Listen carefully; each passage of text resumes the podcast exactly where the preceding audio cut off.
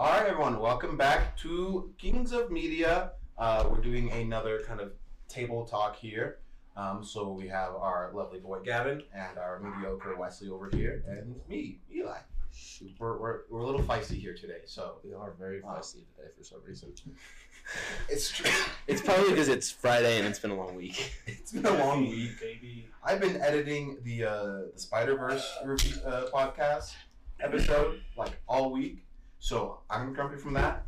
This guy's giving me a lot of heat. He's like, "You should do this. You should do that." I tell him how to do his job, but I don't know how to do it. Exactly. you see what I have to deal with. Um, but yeah, today we're just kind of doing a, a nice little talk, talking about um, work, about our lives, you know, just whatever happens, just kind of spontaneous stuff. Um, which, funny enough, Wesley works at the same place I do. I changed jobs. You did. I work at the BYU prototyping lab, so I get to work with lots of really cool stuff. If he could, if he had the stuff to make a bomb, let's just say he could make one. Technically, that's against the rules of BYU, but that's okay. You know what I've thought about doing? 3D printing a gun. Dude, I don't even need a 3D printer. I could just get some sheet metal and a pipe, just a couple springs. It's too easy. I'm talking about 3D printing a Glock. Little different. Yeah. but anyway, I will not do that because that's probably kind of illegal. At least doing it at BYU it is. We could. I'll talk to you after. Man, this is already off of the rails. I, Like, that, that's the best part.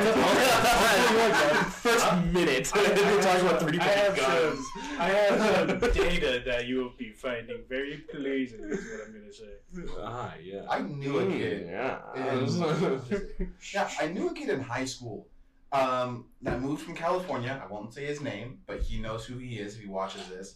Uh, moved from California. Me and my friends like, oh, let's go meet the new kid, right? Let's introduce him. All of us. The thing that was on our mind the most because it was a Saturday night. Like, do you think he's a member? Because all of us are LDS here, right? Like, do you think he's a member? Do you think he goes to church? And so we were trying to figure out if he was or wasn't. But we weren't direct about it. We were all just going roundabout ways of trying to figure it out. It was like, oh yeah, what are you what are you doing tomorrow? Oh, I'm going to a homecoming or farewell or something like. We could have just asked him? But we Mm. didn't. But besides the point, he's like, oh, let me show you some cool stuff. We go to his house.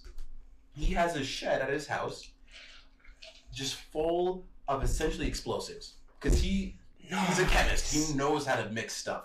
So he's like, oh yeah, look, I can just make. He makes a a boom, uh, real quickly we go off towards um, some empty slot, and he lets it go. Oh, that thing was so loud, and it's just um, you know where it is, down the hill, uh, going towards uh, Walmart, Mhm. like Ah. where it used to be like an empty lot, like years ago. That's where we set it off, and that thing was loud. Like, Okay. Oh crap, we gotta go. So I, I, I have a friend, and he his dad for some reason kept uh, antique jars, and so this one was like you know those uh those water dispensers that use the blue jugs. Well, this was just an old glass one of those that was clear. Dude filled the sucker up to like eighty percent which is gasoline. Took it to the top of this hill, and they had this. They had they had like I don't know what they called it, but it was the pit and they just threw stuff in there and just destroyed stuff. They put it in there, dude. It was like like a real bomb, dude. It just just smoke everywhere. Cops were coming up there. They just man, I swear, Good times. explosives are awesome. David taught me how to make napalm. So He would know. He no he out of everyone I know, he would be the one that knows how to make napalm. That's just a David thing to know how to do.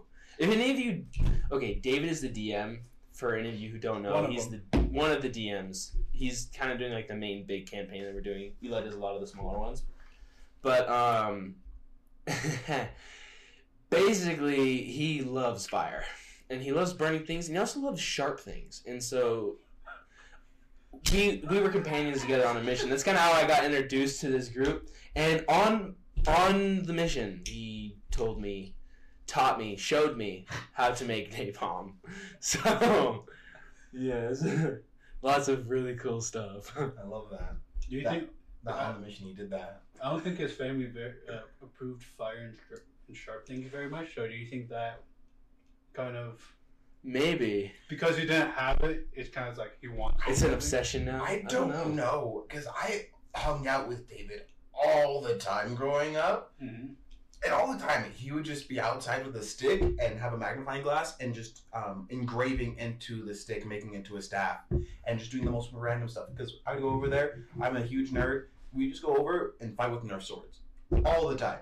You'd have like the the Nerf axe and all that stuff, and we just fight with each other. It got dangerous a lot. His younger brother was very aggressive. He's like a heavy swinger kind of guy, and so it'd be me and David going against each other, and then his brother comes in and just starts swinging this huge mace at us. I'm like, okay, my fighting style is more, let's say, finesse. So Yeah, Eli got destroyed, is what he's trying to say. Oh no, Didn't I your got head go through the wall a couple of times? It did. Yeah, he told me same about that. He did tell me about that. He showed me where it went through the wall.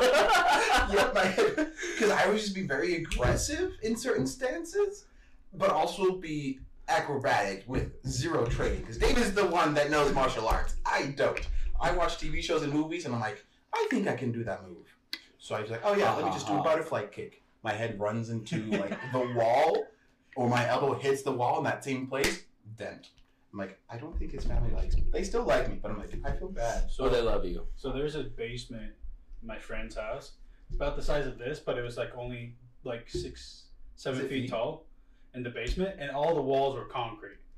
And it was like just one entrance, and everything else was concrete. So we took boxes, and we made a little, like, two front lines that are like three feet apart from each other, and we turned off the lights, and we all had little Springer airsoft guns, and we would like try to shoot people. So all you hear is, ah! and then, or you're like, and things like that. And my buddy took a Nerf rival gun. It was like the first time they had them, and he would cock it, load a bullet in, but then he'd do it like he grabbed a thing of BBs and he poured it down the tip of it to make it a blunderbust. No. So it, once you hear it, and all you hear is the pouring out of ammo, and you just hear "Get down!"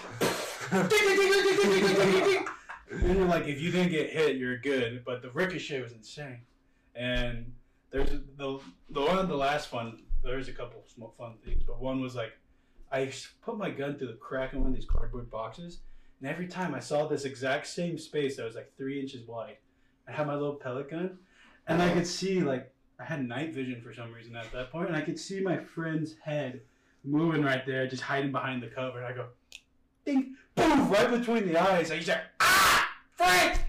But it's it says something. To I did that. friendly. I did that three times in a row in the exact same spot. and he walked, at the end of it, we turned on the lights and he, we walked upstairs, and he just his head was all swollen right here, and he's like, "I got a headache." And now we're buying helmets for his birthday every single year. Ah, yes. the best joke. I'm worried about that light there. Like just after your whole thing there, I saw it roll. I'm like, I'm really scared because that's my backup light. I don't like that. But he also knows I'm. He also knows I'm very mother-like, in that I care for people, but also I mother them. So I'm like, Cat reflexes. Anyway, despite despite how I am now, aka adrenaline junkie, I was a very cautious kid. Like, I don't know. I, all this stuff like you guys are talking about, I never would have done as a kid. I would have been like, no, I'm good. I don't. I don't feel like getting my head put through a wall, or no, I don't want to play with napalm. No, thank you. Now I'm like napalm. Yeah, let's go find a neighbor's cat. Like, I like I yeah. I'm very different than I was. what did you do growing up? I played a lot of video games growing up, like a butt ton of video games. What was your games? I played a lot of Halo, a lot of That's Call the of one. Duty. Um, I was else? a crazy man of Call of Duty. Yeah, 12 years old, I was like, I was a guy on top of the leaderboard. tell me about this. Every time. I drink my Mountain Dew Code Red because that's the gamer fuel. And then you just go to town and you just, that's it. You just go to town. I didn't actually. I was never good at video games, but I just enjoyed playing them. That's pretty much how it was for me. I would always die or be on the bottom of the leaderboard or in the middle. That's when I was like 15, 16 ish. But I also played a lot of like retro games that weren't online, so like a lot of like Pac-Man and Super Mario Bros. and Contra and things like that. So I played a lot of different games.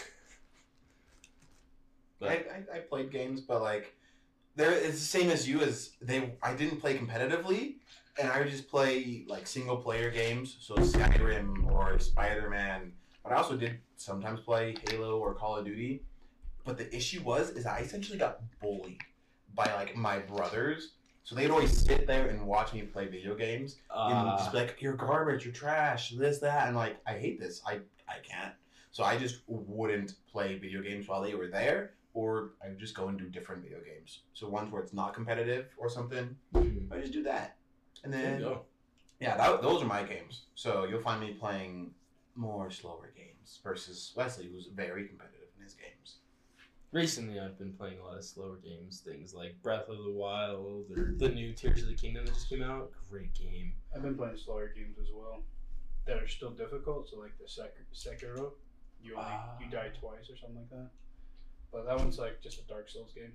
Basically, it's rebranded Dark Souls. Yeah. I love the Breath of the Wild. I was really disappointed with the the, the like the story.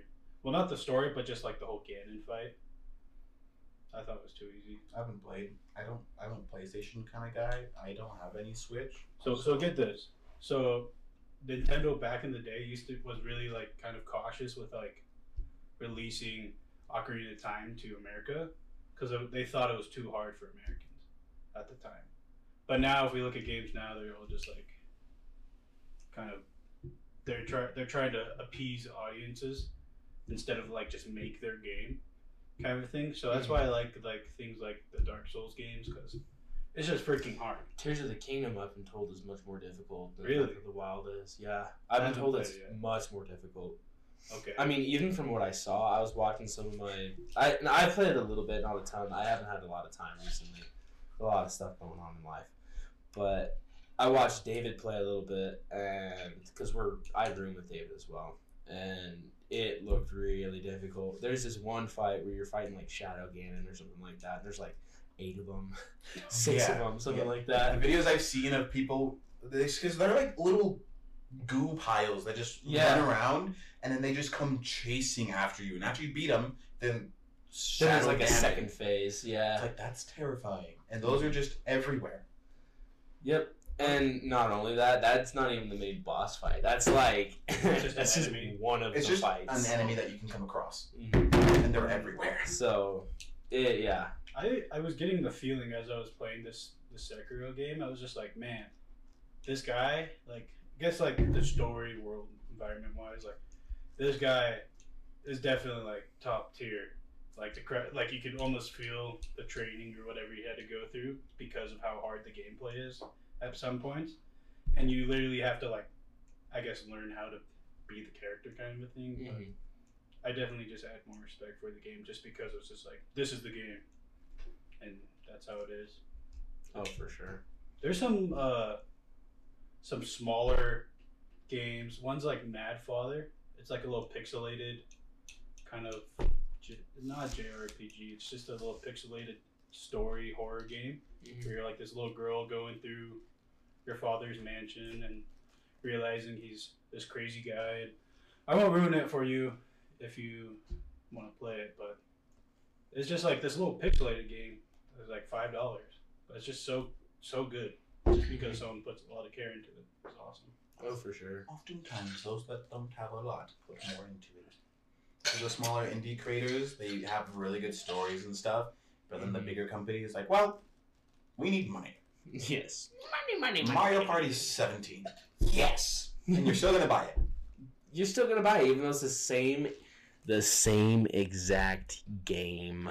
Same with FIFA and Madden. They're the same game. New Updated graphics. graphics. That's it. and even then, it's like they release them, but they still have like online updates. So based on how the players are actually doing in the actual season, then they'll update the players in the game. So then they're up to date. Like, just release one version and continue to update it then. But no, we have to make Madden 2024. Do you guys have? Do you, Because money, money, money, money, are you guys getting annoyed with the whole people charging for nostalgia kind of a thing? Especially like that's a big thing with uh, old retro collectors and things like that. If you have like an old Game Boy or something, they're like a hundred, hundred twenty dollars or something like that. Like Mhm. that's the same price as they they were brand new or even more at some points, and people are just charging because you really want it, kind of a thing. It just Mhm. sucks. Yeah, I don't know. Like, there's so that's the thing. I never, when it comes to that stuff, I never buy the on-brand stuff. I always buy the super cheap off-brand stuff. So like, I had this NES recreated thing, and it was like forty bucks on Amazon because I was just like, I'm gonna get the cheap Chinese brand, and it wor- it it was great. Like there was all these games on it that like my dad used to play when he was a kid, like Gunsmoke. Great game. Fun super fun. But uh like all these great games that we used like he used to play when he was a kid and then he like showed me them and they were amazing. And so i used to also play a lot of plug and play consoles. You know just the, like the it's got the three like av cables or whatever and you plug them in and, yeah i used to play those on our big tube tv oh my Yeah. gosh there, there's pole position. You know what that game is? Pole position, where you're like this. Uh, you're just a race car, um, and you just try to do the the course as fast as possible. And on one of those, you had to twist the knob to turn. Oh. And oh it sounded it sounds kind of weird at first, but I got good at it, dude. Holy freak! I was just like, and I'm like, got my fingers on it. I'm switching gears fast. I'm like, and I got all the high scores on the top three on this little game, and then my brother got real sad. He's like, "Why'd you take my high score?" So I beat it and named it after him to make him happy. And then I beat that one and made him my own again. because that's just the kind of brother that wesley is I was the He person. was my older brother too, so I kind of let him feel down like that. yeah, I know. I used to play a lot like Tecmo Bowl. That was a that was I played that a lot. It's an old that's an old one. Mm. Like it's basically Madden, but the OG version of Madden. It was Mm. good. Or uh, another one I used to play was Excitebike. I don't know if any of you know what that one is, but it was a fun Maybe game. if I thought.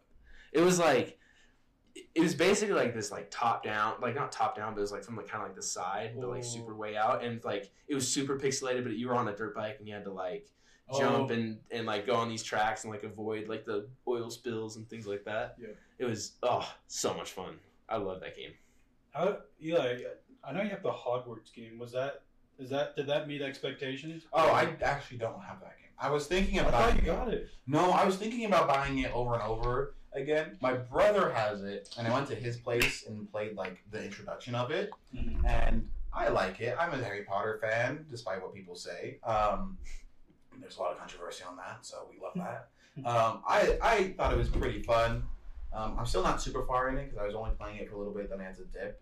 Um, but I think it could be pretty good. Just I don't know. The gameplay is interesting because like oh you have the different spells and it's just same spell clicking the same button and then does slightly different effects. So just pew pew pew pew pew pew. I don't know. I have to play it some more to get into it, but if it's it is single player story kind of game where you can be who you want and do what you want, and that is my appeal. So I might buy it, but also I'm looking at Spider Man 2. Oh my gosh, you just that reawoken something. I love that game. I loved those ads.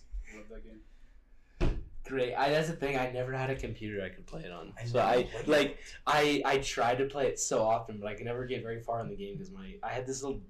It was like my grandpa's like dinky little like laptop that I would try and play it on because it because they didn't make it on Mac, and so I had to find a PC to play it on. It was this dinky little like it was basically a tablet that had a keyboard attached to it. And Let's it go. somehow could download Wizard One. I did the same thing with World of Tanks when it, when it was Did- first. a Did you ever thing. play uh, RuneScape? No, I never played That's a RuneScape. classic. Old school RuneScape is the only RuneScape I'll ever play. Mm-hmm. Sorry, RuneScape. I don't know. It's freaking sweet. It has like those old pixelated graphics, but they're so sharp now. Actually, they haven't changed it at all. It's still the original game. You got all those old songs and everything, and you just like, whether you like it or like, you don't even play it anymore just to for the story or anything. You just love the Mm-hmm. old sound effects and nostalgia effects. It's it's a nostalgia game for sure. I I wish I'd played like a broader variety of video games when I was younger, mm. I just didn't play any based off what you guys are talking about. but no. you just had your own, your own, you know, your own choice of video mistakes. games. You had your, you had your choice. Like I, that's the thing. I played a lot of Wii when I was really Yeah. young, and then as soon as I like figured out what computer games were, I was constantly trying to get a PC that could play games.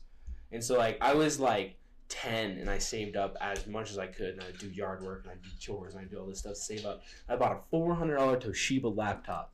Thing was a piece of garbage, but I could run Minecraft on it, kind of. And so that was like the first real computer game that I really started to play. And then I tried to do all these other things and whatnot, and it just didn't work. But and then that thing like basically said no after like a year and a half. And so then I bought like an actual gaming laptop, but it was one of those like Asus ones that are like super cheap, not great, super not well built, and it had some like huge overclocking issues and like overheating issues and Oh, stuff. And so it was just like it was not. But I had that for like six years, Nice. and then I, oh, I sold it right before I went on my mission, and then I was like, you know what I'm gonna do? I'm gonna buy like a really nice gaming laptop. So I went to Costco of all places, and I bought a Legion Five, which, if you're looking for a gaming laptop, Legion Fives are amazing. They're Really? great, but it was not something I could afford at the time, so I had to return it.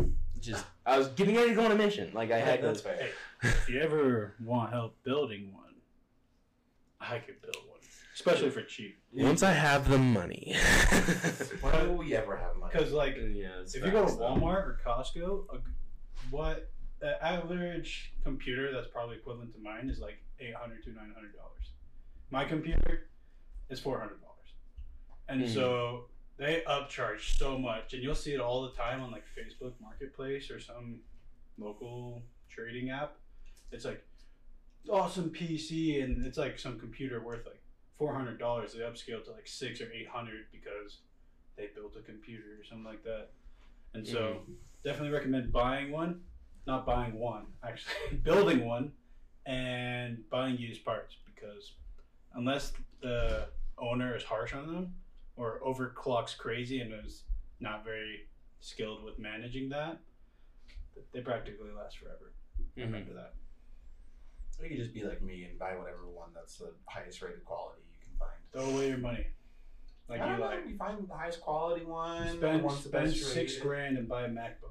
That's the thing. Like right now, I'm not concerned about any of that. I literally just bought a mountain bike so I can use it to get around town because because I'm poor. So Shout out being poor. I'm literally thinking that's funny that you say because I'm literally thinking of buying one of those electric scooters. And you see Ah, like riding around yes. the town, and get one of those. I'm like, that's no, not no, no, bad. Get, a, get an electric bike. They're cheaper and they're better, if you ask me. Like, Fair.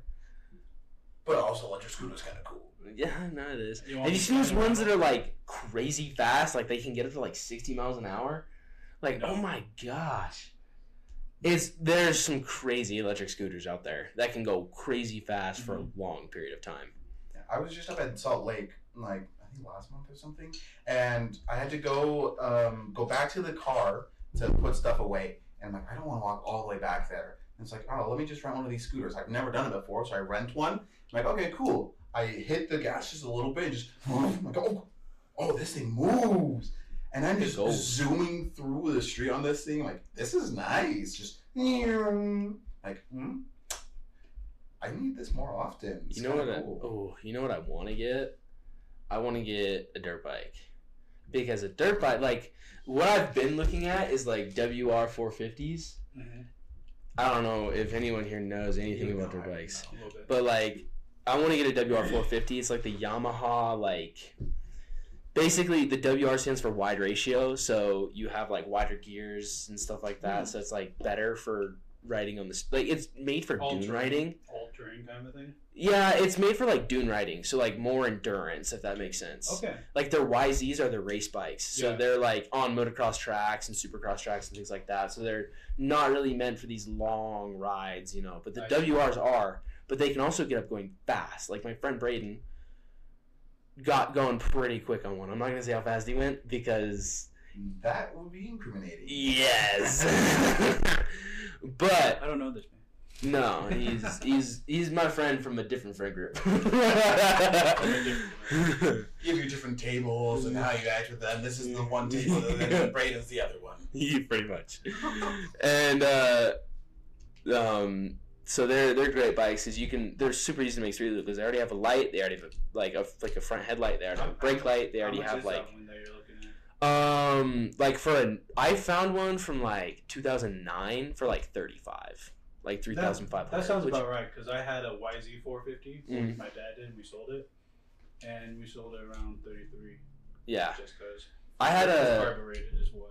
I had a YZ450F as well. Uh, like it was a 2004, I think it was. The, Hmm. the guy in the ad said it was a 2006. Turns out it's actually 2004 after we looked up the VIN number.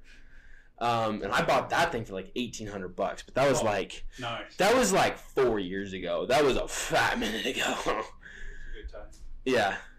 Oh, the days when you could go and buy a working vehicle for five hundred dollars. I did. My truck was, I had a truck that was from 1983, 40 something years old. And Eli was there. I, I was driving from school every once in a while. But the sucker had no power steering. It was all manual. The windows were manual. And if I had Oh, the radio plugged in, it would kill the battery. And it only blew hot air. And man, my left forearm, it was like, I'd grab it and I was like, I'd be like, all right, let's back this sucker up here.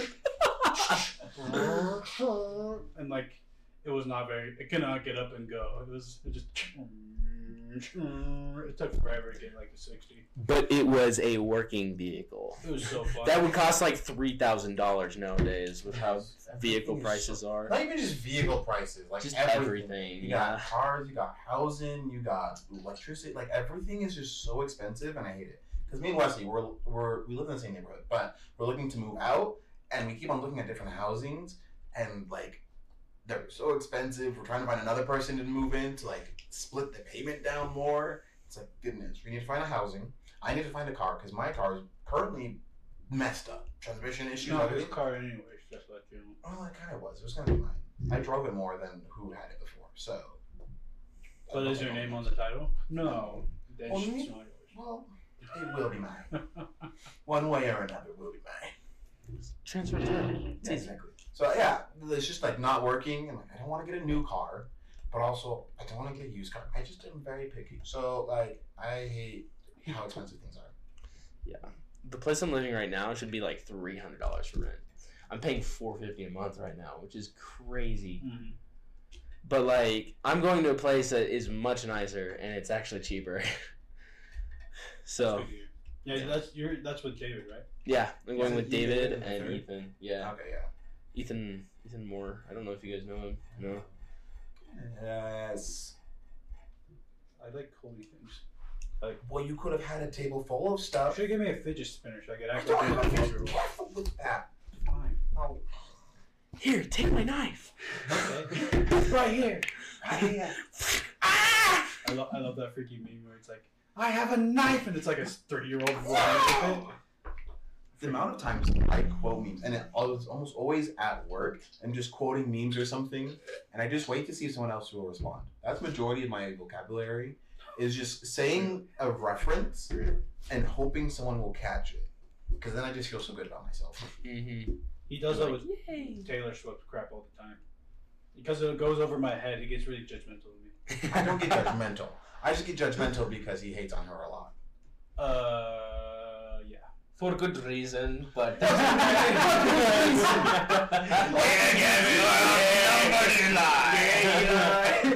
Little do they know I have backup. Oh. No, you know. Someone comes in and is like, I will fight you in the honor of Taylor Swift. Here's the thing. Majority of the people that work at where we work are Taylor Swift fans. That's fair. Majority of them are Taylor Swift fans. Are they also majority female? No. Oh. Oh, wow. Yeah. One of our managers Genuinely? is a big Taylor Swift fan. Yeah. I love how you implied that because they were a manager, they could be female. What? No, no, no. It's not like that. Don't think. No, wait. Don't type that comment. I know what you're typing. It's not. Type it. Stop it. Type it. Stop it now. I'm not. A promise. What? Stop. I want this this video to have a thousand comments and it's all just hate comments because that is how the internet works. Is that a good chunk are nice and the rest are just like Hate. I am fueled. It, it, the internet is just the dark side, pretty much. It really Hate. is. Hate. hate, hate, hate. Because it's like you hate a content creator, you hate a movie, you hate a book, you hate a game. Like majority of times, just nowadays people don't like anything that comes out. It's like, mm. oh, Disney released a new movie, and people are like, oh, I hate it. It talks about this or that, that, that. The More animation political is is not that. why more than anything. Hmm? Disney movies being political is more why I hate them more than anything. Mm-hmm. Or they're just most not Disney good. movies are actually pretty good. I just don't like them making political. But yeah. like I said, most Disney movies are good, and I watch them because they're good movies. Hmm. They're fairly good, yeah. They usually are. Like Tangled. Most of the time, Tangled is amazing. Are you kidding me? It's a great movie. I remember I was like, ah, I was like 12, and I was like, I don't want to go watch a princess movie. Nah. And then I watched it, and I was like, oh my gosh, that's a great movie. That's what I was thinking about Tangled and Frozen. Now I'm dead bad. dad I bad actually to still hate Frozen. I'm sorry. The first have- one's okay. I have second one. no. I have little like siblings. The second though. one more than the The first. second one was okay. The only thing is, I have little siblings, and so when you have a movie on repeat That's for fair. months at a time, That's why you show them. I wanted to die. You wanted the big We- we yes, I wanted to SpongeBob. big. I wanted to big sleep. We literally just have SpongeBob on repeat slumber. during my childhood, or not my childhood, my little brothers would just always watch SpongeBob. But sadly, kids were not allowed to watch SpongeBob. A lot of kids, yeah. I Because they're always like, like, people "No, like, that I can't kid- watch that. That movie will make you stupid and Rot your brain. Rot My your parents were like, brains. "Watch SpongeBob. It's funny," and I was like, "We had the movie on DVD, dog." I did too. It was so I feel, like, awesome. I feel like friends my age, some of them weren't allowed to watch Yeah. SpongeBob. I'm like, No, no. what do you mean? The OG movie, though. Oh, The next Like- one What? with David Hasselhoff. Yes. Yeah. Yeah. movie, baby. The what, what was You want the mustard? Ketchup. I think freaking love that one. Fill her up, please. Another woman. We can do anything.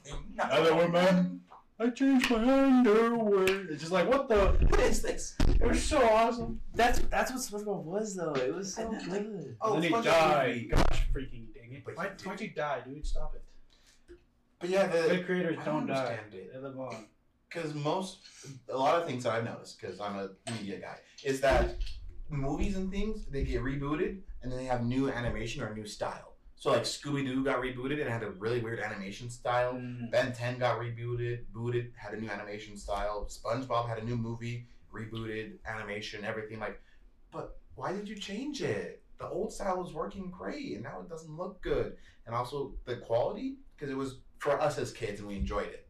And then it goes back down to like kid level. It's like, no, no, no, this is not the same thing that I watched growing up. Those aren't the same jokes. Maybe they're worse. They're they're way worse. They're way worse because I go back and watch OG SpongeBob. I'm like, okay, these are some adult content jokes here, but not what they have now. Mm-hmm. Now it's just Blatant, almost. it's it's just stupid too. Like it's so high paced and like CoComelon style, where it's just like constant like stimulating the children's brain because of how fast it is, changing it super fast. Like watching the new SpongeBob makes me kind of sad. this is why at this channel we support Bluey, best children's show you can Bluey, find. I freaking love Bluey. My siblings watch it. Oh my god. Literally yesterday, I got lunch, and you know what I sat down and watched? Bluey. It's like I need to watch something. I turned on Bluey of all shows, and it was just. It, It's it just- felt good. It's wholesome. It's, like so good. it's one of the few shows that you can sit down and watch, and it's still a wholesome show. Wonder Pets. Okay, but modern. Modern. I know, Yeah. but I just wanted to say Oh, Wonder Pets. Wonder Pets is- was great, Wrong. but no, no. Every time the phone rings, like the phone, the phone is ringing. Bam-ba-da. The phone will be right there every time. Every single That was or Little Einsteins. Oh, We're going on a trip in our favorite Rocky. Remember that phase? Yeah. What was it? 2016? middle school, I 20 swear. 2018. Yeah, it was like 2018 where all those 2018. kid shows got and remixed. everybody. Yeah. And you're just like, oh yeah, a little Go hard as intro. freak, dude. They would go so Oh, hard. You love him.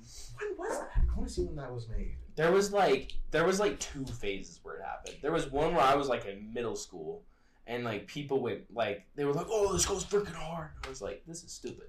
I used to listen to rock music when I was like seven, so I. I never like all of that stuff that came out during that time. I was like, "This is stupid." I just kept listening to whatever I wanted to. But I do remember that phase that happened because it was constantly on all the time. So, It would, it's much older. Oh, 2014. That doesn't surprise me. Like I said, I was in middle school, so 2014 is when That that, was like whole 10 phase years ago. happened. Wow. Yeah, that was almost 10 years ago. that was nine years ago. I was. Hold on, let me do some. Let me do some math really quick. I was twelve. I'm Oh my getting God. old. I'll never be the one. I actually am still super young, and I'm really grateful for that. Tangled was like 23 years ago. It was not 23 years ago. It was like, released No, in not 23. 2010. Thir- like 2010, 20. 13 years ago. Yeah. What? I was gonna, I was gonna make this way older than we were. I, I was about to say I'm 21 and I watched it in theaters. you just got ringing in your ears. You're like, whoa. It came out- it came out in You look at 20 wrinkles on your arms and your vision's going bad. Like, what's Came out in going on? 2010. Oh my god. So now that's That's 23. 13 years ago. Yeah, 13 years ago. Wow. Which that's I feel like wild. Tangled still is fairly new. Yeah. To me. The animation in it is Great. amazing for Great. like how old it is. I mean, it is a Disney movie, so what can you expect except amazing animation? Well, I think isn't it Tangled? Is like that was the art style and is was the beginning of all the animation. It was the beginning of like the what we new have art now. style. Mhm. Like then it went to like Mo- Moana, and then Frozen, and then I thought Moana came out after Frozen.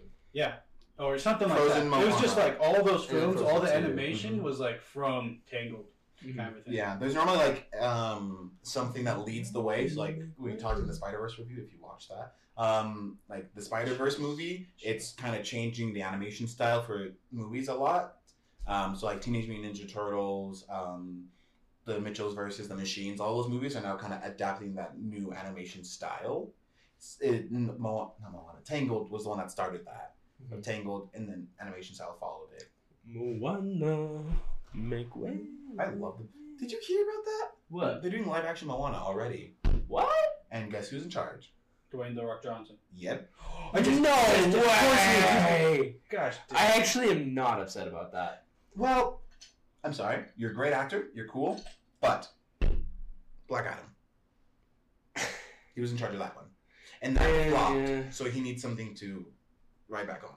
Yeah, I bet you he's gonna be getting a lot of advice from other directors though. Like, I I'm excited for it definitely, but like I I'm excited for it, but I you know I hope it's a good, I I, hope it's a good movie. I'm not zero expecting it expectations of it because every I think so far every single Disney live action adaptation has been a flop practically. There's been some good ones that Like still what? flopped at the box office though. Oh. Cinderella, People like that one. Maleficent, where the first one was pretty Maleficent. good. Maleficent the was pretty first good. Maleficent was amazing. The I'm second one, sorry. I didn't understand it. It was visually cool, but I didn't think we needed it. Mhm. I also liked Cruella. That was really good. Never seen it actually. It's neither. really good. Emma Stone is Cruella in that, and I love her. She's an amazing actress. She, yeah, she is. Amazing actress in several ways. So I loved Cruella. I thought it was a really good movie. Um, I really liked the live action Aladdin movie. Um, some of the new songs in there were pretty good. Um, the director though was someone that essentially just did music videos, so that's why I felt that way. Mm. It felt it did feel very music video-y, but it was okay. I liked it. I Also, enjoyed Encanto just feels like a big music video to me. it. like the late- Encanto? The latest Disney live action, not live action. A movie or Yeah, animated? it's the Colombian one. Like the the story goes along, and you're all in like one Great place. music though. It doesn't make a ton of sense. It doesn't make a ton of sense, and just it goes into like one song, and then everything moves and sh- uh, moves around, and then the song ends, and it's like, oh well, let's go to the next set, and then movie ends. like, oh, was it just what what happened? I, I that one was like it was a pretty good movie. Like I wasn't too like it wasn't a bad movie. I enjoyed it. I enjoyed it, I but the- enjoyed it too. it just felt like discombobulated, and like there's a lot of little Sorry. a Just little like- like meanings like that. There, some things just felt like they didn't have any meaning, or like just because you don't know anything about the world or why things really happen, it just it doesn't feel Because feels like like it's missing a lot of stuff still. Because Mhm. Tangled, I get you it. had great music, but there was still the whole story going along. But then with Encanto, you have great music, and so it's like, oh, I gotta go find it, was- Bruno. I it was gotta like go it was this. flipped. So like Tangled was like there's the story, but then you had music as fillers along the way, hmm and but you still had that story. But then with Encanto, it was flipped. Like the, the whole all the kind of important scenes where it felt like they're singing more than, or they're all just shorter one or the other. I don't know. It wasn't that. I don't know. Just like it felt like it was missing something. Yeah, I, I thought that was funny. That's what Bruno used to. He used to Knock, yeah, it's just like knock on everything mhm. because he's super. superstitious. Yes, thank you. You wanna know a great movie? I didn't say superstitious. What? It was him. I know. You want to know a great movie? Luca. I loved Luca. I felt like that was a return to Disney kind of movie because it was just like cute, heartfelt, just kind of a nice summer movie to watch. Mm-hmm. What is Luca? I never watched it. It's the Sea People one. Mm-hmm. Where it's like that. In Italy, and they're trying to get the Vespa, and Vespa. and they're trying to win the race so they can buy the Vespa. Nah, well, it It's was a actually good. It was really good because it wasn't Amazing. like you didn't have any other messages they were trying to get across. That's- it just was like that's a what- normal. It was just a cute, good movie that you can just sit down and enjoy with your family. I fell in love with that. I was getting like political vibes from the trailer, so I kind of forgot about it.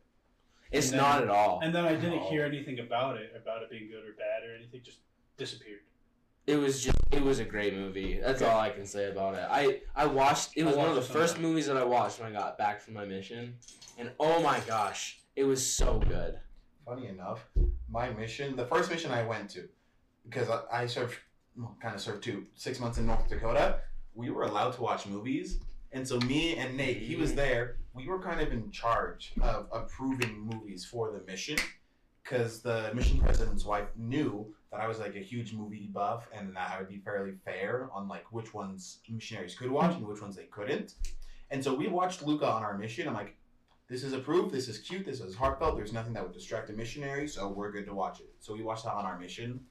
There were missionaries that were trying to get the Passion of the Christ approved. I'm like, no, No.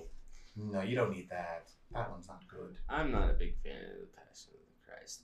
Just watch the Bible videos that the church made. Those are Just watch The better. Chosen too. Oh, the Chosen. The Chosen's on Netflix. Oh it's on I saw it on Netflix. Netflix. Oh my! I've been trying me- to find a place to watch it. I 'cause I, have- haven't been able to watch season two or three. Let me. I've me, only been able to see season one. let me I haven't watched oh it Oh because God. every missionary is like, "Oh, we're watching The Chosen. We're watching The Chosen." But Wesley knows me that I refuse to watch anything smaller than a laptop. So missionaries be watching it on their phones. I'm like, I can't because I can't focus, and it's not in like in a. Because I am a again, I like things to be in, in a nice form where you can witness and watch it with good sound, with good visual, mm-hmm. and so to watch a movie on your phone, I So, disapprove of. They only have the first season of The Chosen on Netflix. On Netflix. Wow. There was only one not church made movie approved on my mission. Oh, it? Ruby. Of course, it was Rudy. Because my my mission president was a huge football guy. He like he loved football, and he's like, that is the only movie that the missionaries can watch. He didn't sound like that. He's actually the sweetest dude I've ever met in my life. Rob Nye, President Nye, UG, you you cool man. He's actually coming home, Ooh. and then we're gonna do a mission reunion That's in cool. October. It's gonna be so cool. I'm, My I'm so mission president from South Africa, he's finishing up here in July. He'll be coming home really soon. So there's a mission mission reunion for that. But in the other one, she allowed Studio Ghibli films. Like we had anime. Oh. I okay, I finessed my way in there. I got Avatar the Last Airbender approved.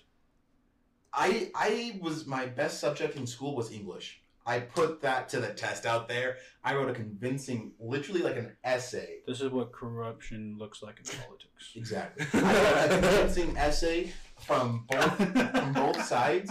Because my favorite, not my favorite, but one of the best things I did in English was like writing those papers, the argumentative papers. Oh, I hate that. And so I'd always go, oh, so here's this, this, and this. But I can see from the other side's point of view of this, this, and this. However, da da da da da. I did that the same thing with her. Of like, so here's this um show. Here are reasons why it's really good, why we should. Here's my personal heartfelt reasons. Here are things that could be distracting, could be an issue. But here are things I've already thought of how to avoid those issues. And then she was like, perfect, approved. Like, perfect.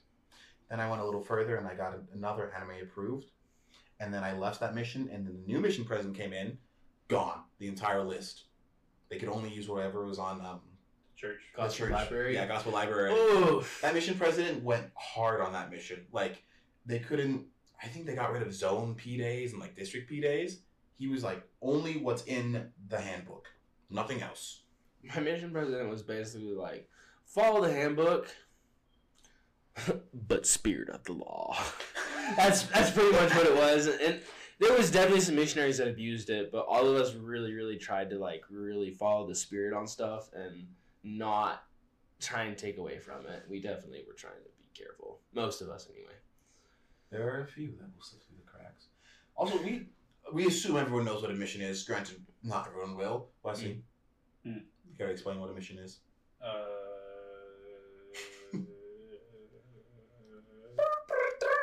Thinking. He's trying to think, dial up internet in his head right now. pretty much, it's like you dedicate two years to helping people find Jesus. That's about it. Pretty much, yeah. Pretty much, yeah. We pay for it out of our own pockets. Well, not really find, but kind of educate and like inspire people to mm-hmm. learn about Jesus. But they're not. We're not like trying to like force you. Like, hey, You want have to join We me. want you to do this whole church thing, and yeah, Jesus. Oh man, that's the only dude. Come on, like we. There was like we definitely like supported everyone in your own religion. We do not subtract from it. We support it. I support 100% faith, whatever it is. Mhm.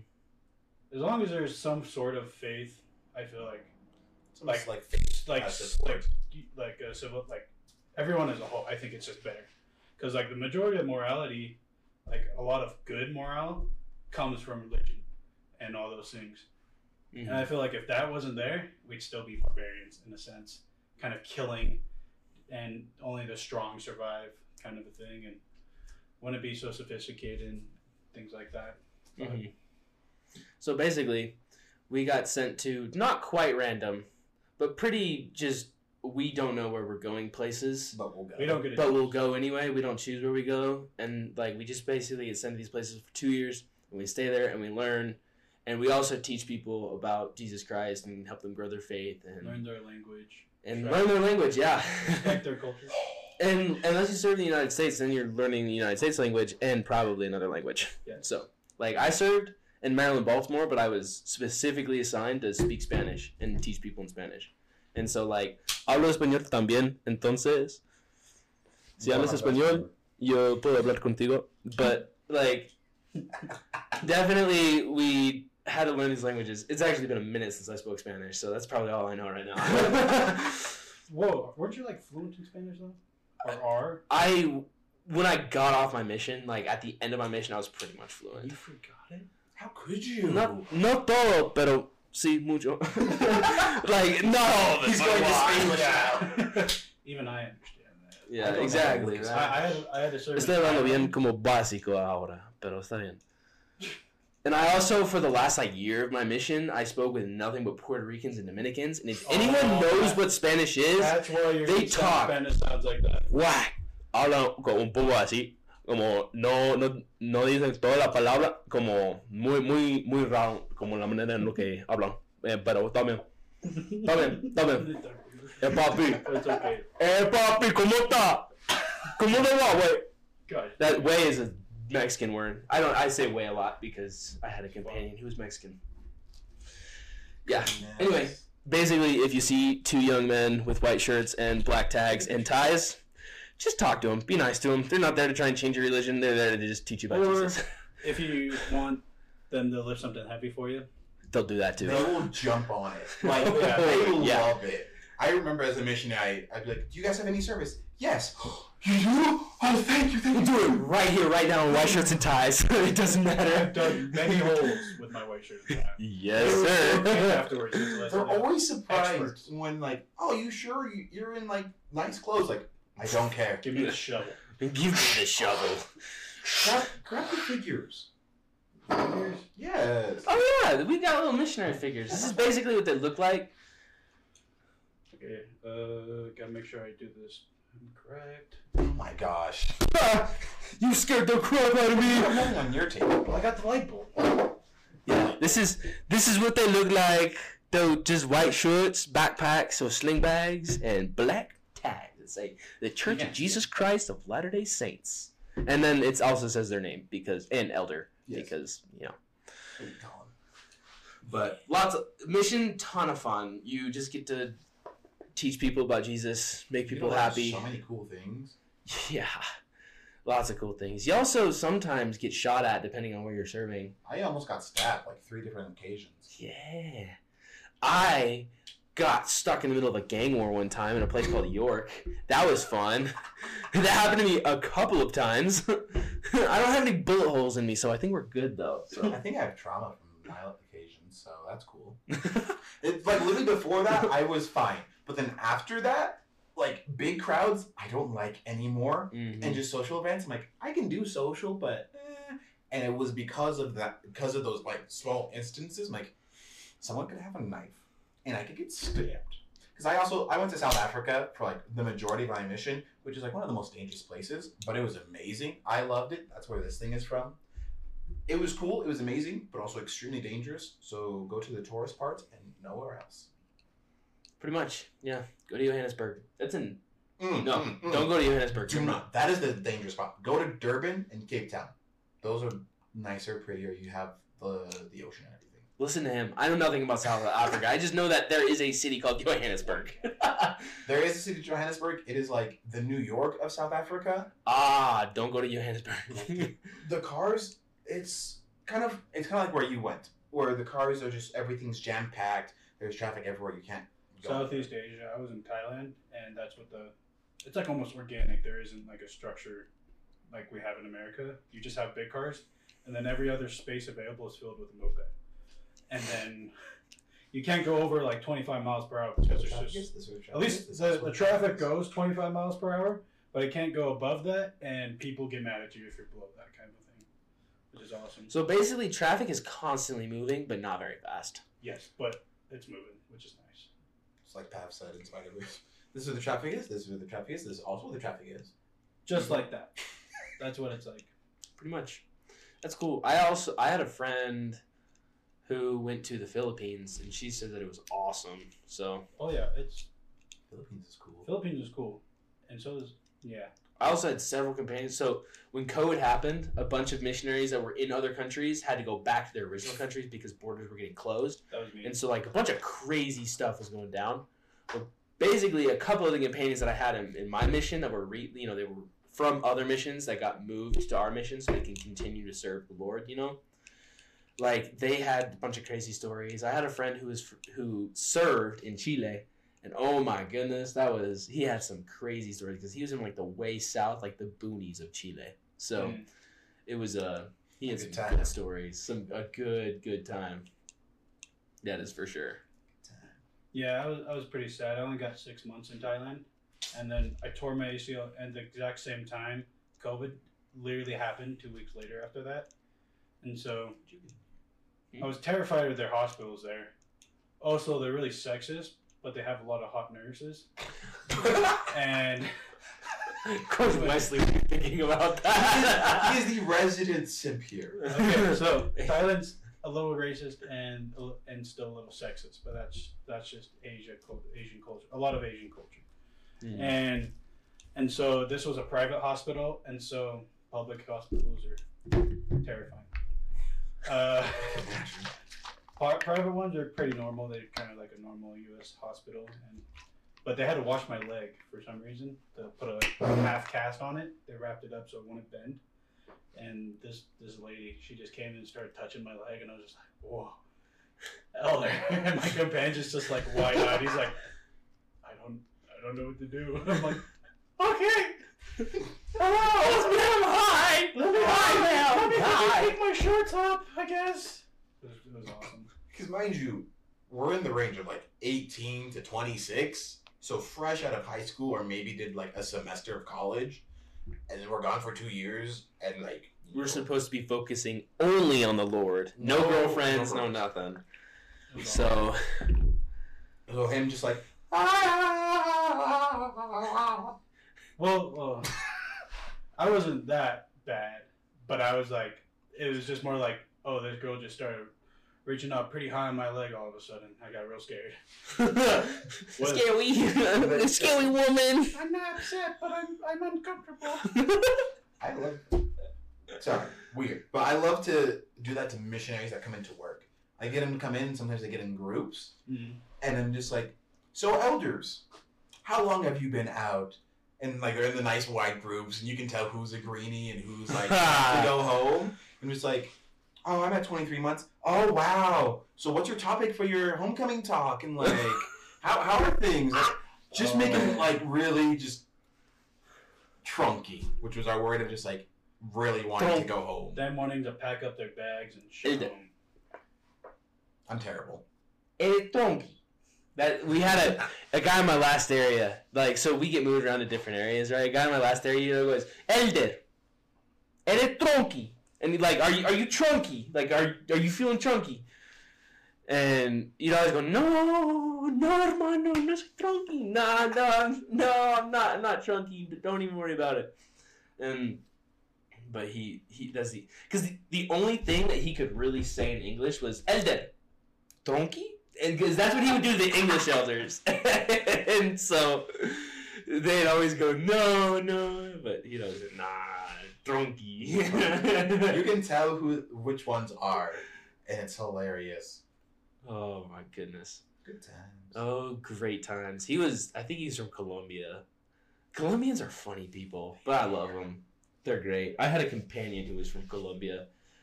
Oh my gosh. Hey, did you? You and David, you served in the same.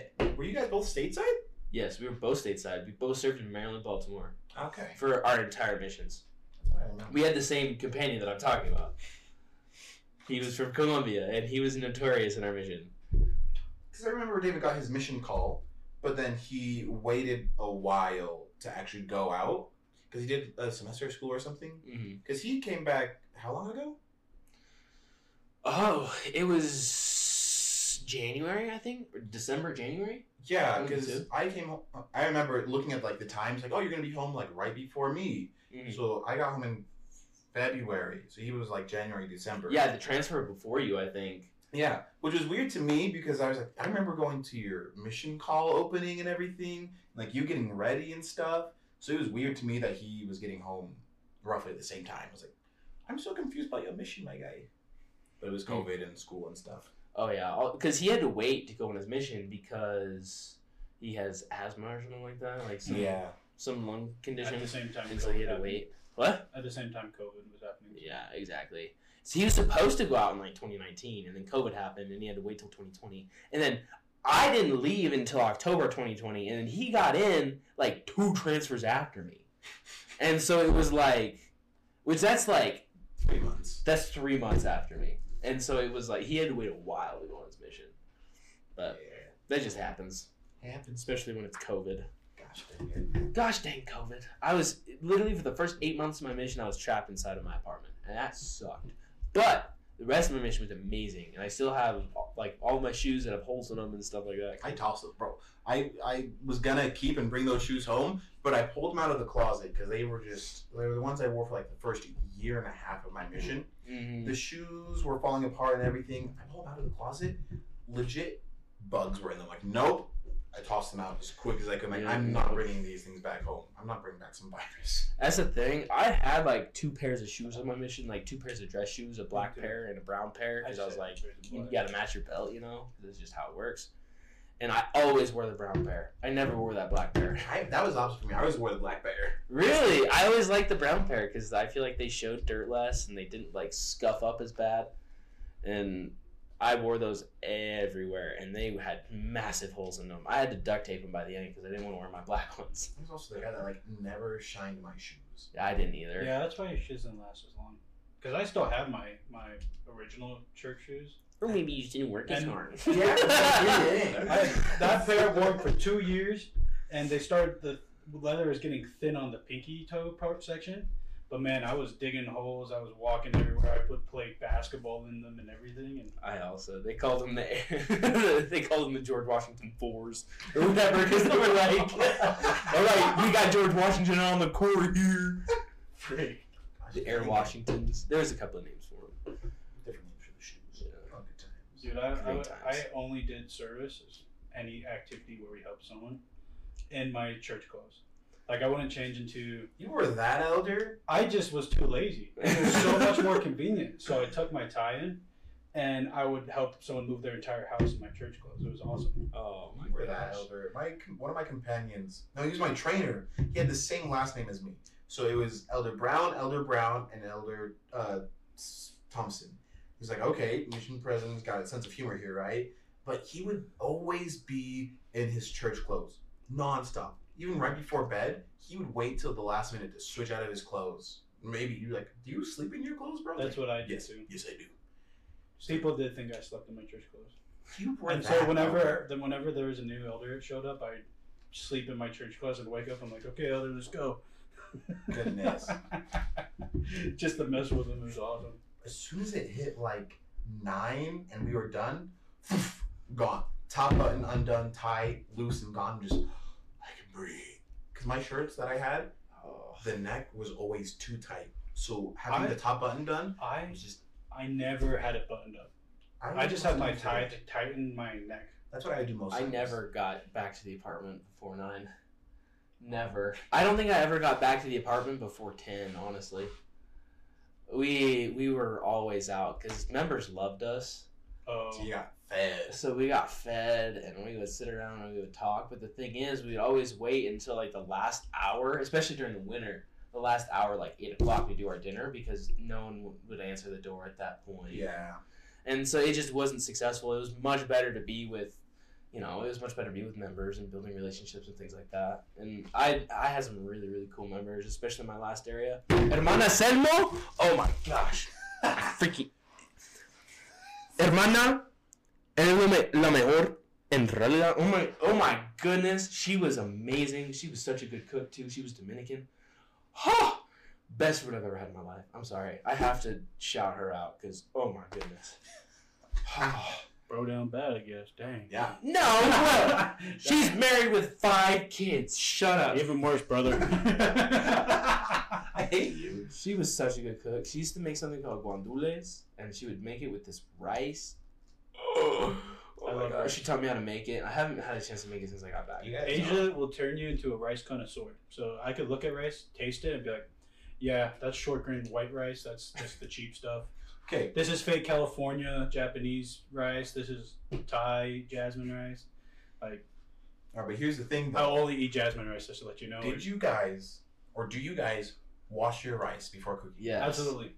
Thank you. I had to do that. That was the first thing I did with most of my companions. Like, all right, we're about to cook rice tonight. Do you?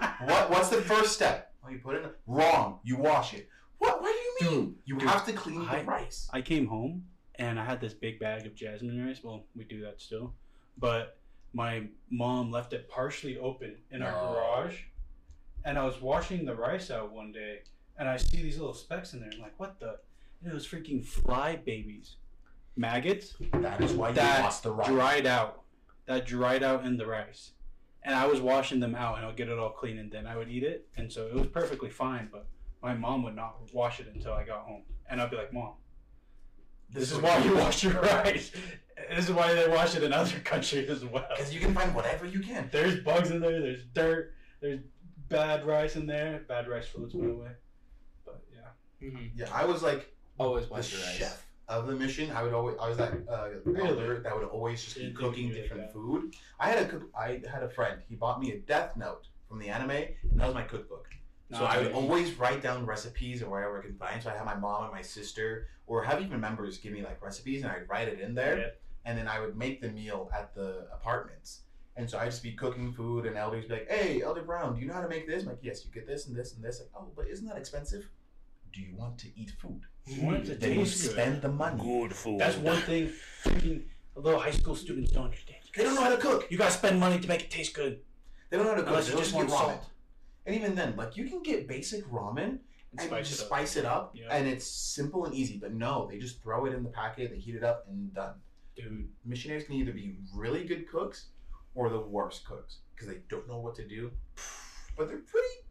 In, they have some ingenuity when cooking because they'll find whatever they can in the apartment. The camera's about to die. No. Just warning you. Oh, lovely. They'll But- find whatever they can in the apartment, throw it together, make it a meal, and call it good because Mhm. they don't want to spend money. Oh my gosh! At the beginning of my mission, I'm really ashamed of this. I didn't know how to. I knew how to cook a couple of things, like I could Mm, make yeah, like sure, eggs and whatever. breakfast sandwiches and things like that. But at the beginning of my mission, there was one night I was like, okay, what do I have in my cupboard? And I hadn't bought anything on preparation day because I didn't have any money, and so I was like, okay, and Yeah. I open up my cupboard and I have a pack No, of not that one. macaroni and Yes, it cheese is. no, it's the other one. and some Yeah. freaking re- some not refried, but some like baked beans, and I was like, I can mix these two, and I ate that for three days because it was just so filling, So I but it's disgusting at the same time. I I forgot what happened. Oh yeah, I remember. Uh, one second. Just pause. I mean, you can talk about it. The world must know. I'm talking about it. Okay. Well, what happened is that we went to a buffet that was a thousand baht to to I think it was a thousand baht or it was like yeah it was a thousand baht so that's thirty three dollars US Oh my gosh! and it was all you could eat. It's called shabushi. It's still really cool. Just to send this one missionary off, and I was just like, man, this is gonna suck, but we'll do it just because it's fun. Which it was fun. And you got something, uh, a condition called drunken pork, where you start talking crazy and getting all jokely, jokey, giggly, and stuff like that from eating too much pork. Is awesome.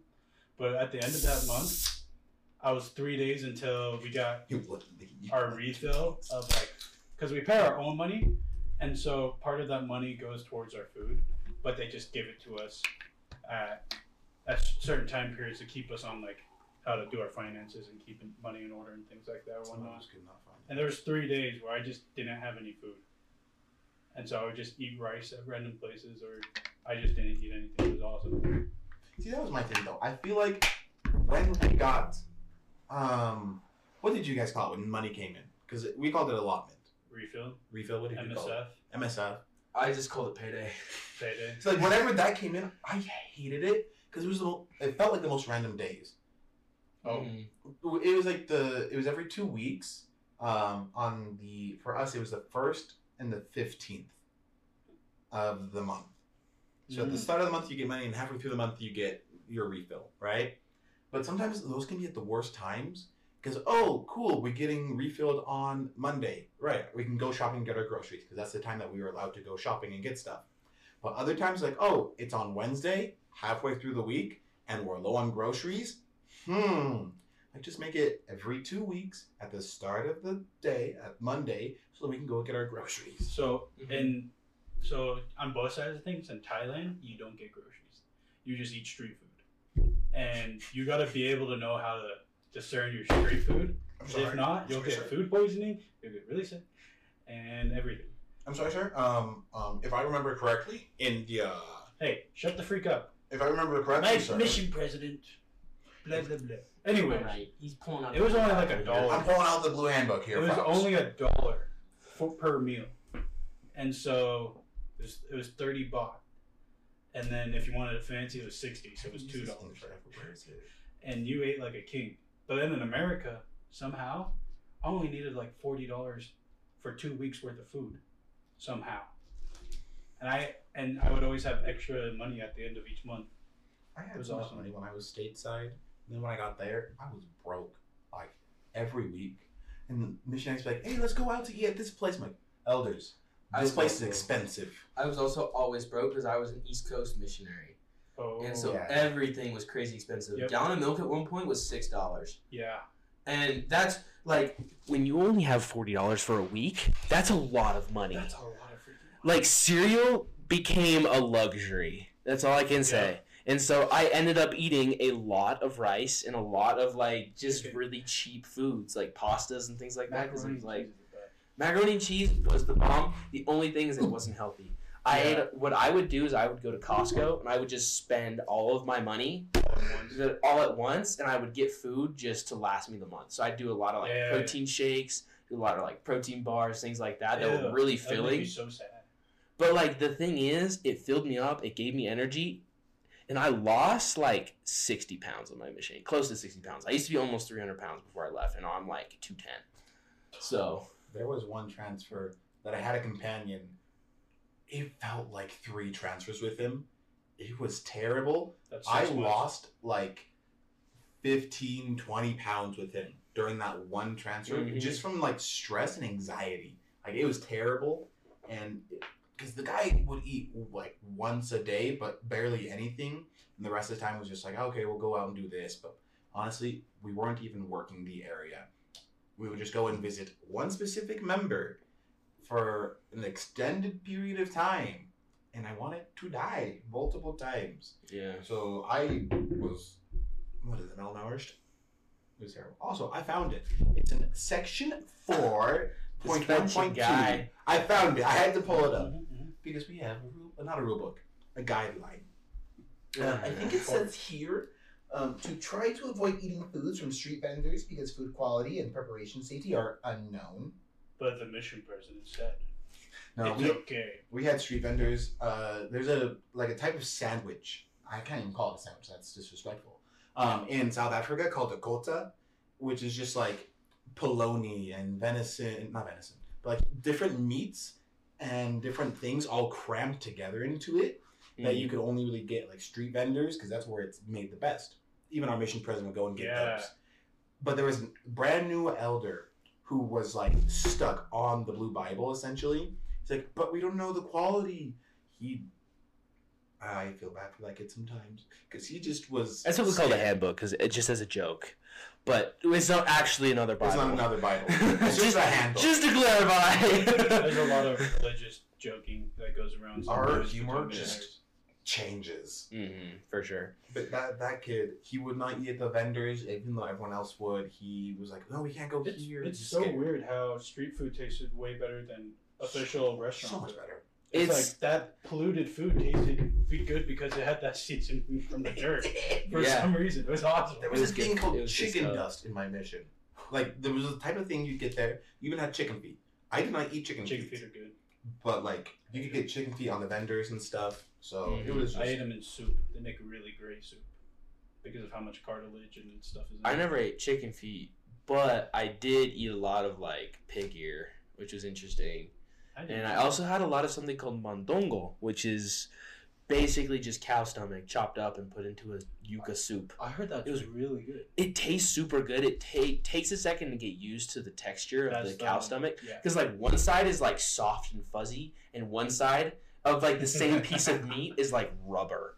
And so it was like it was super weird to eat, and you have to eat it hot. You have to eat it fresh because if you microwave it, it just Terrible. you can't chew it, and you have to swallow the pieces whole, and that is when it gets rough. But it does taste super good. Dude, okay, so the first week into Thailand, either the first or second week, I was just eating Thai food. And first off, it's freaking spicy. Americans wouldn't enjoy that part. So there's a lot of they they Americanize it, make it sweeter, less spicy here. But over there, between the food quality and the spice and crap like that, I went to the bathroom and holy freak, I went in there. I was like about to explode and die, and I walk out of there like a changed man. And there's a uh, a local missionary who is Thai.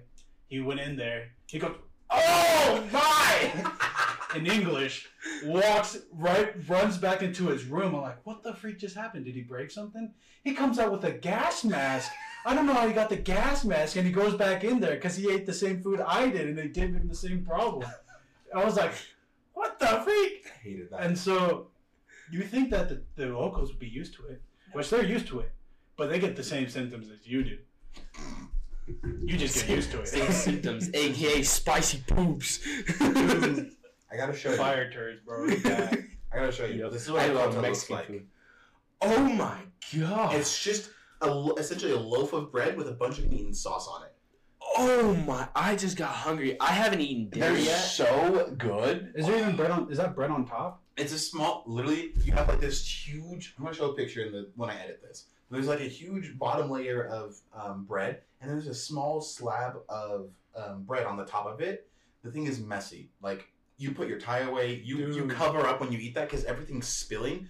The sandwich doesn't hold together, so you bite into it, falls apart. The sauce and everything's just gone. Mm. It's in, so in good. Thailand, you don't eat with silverware.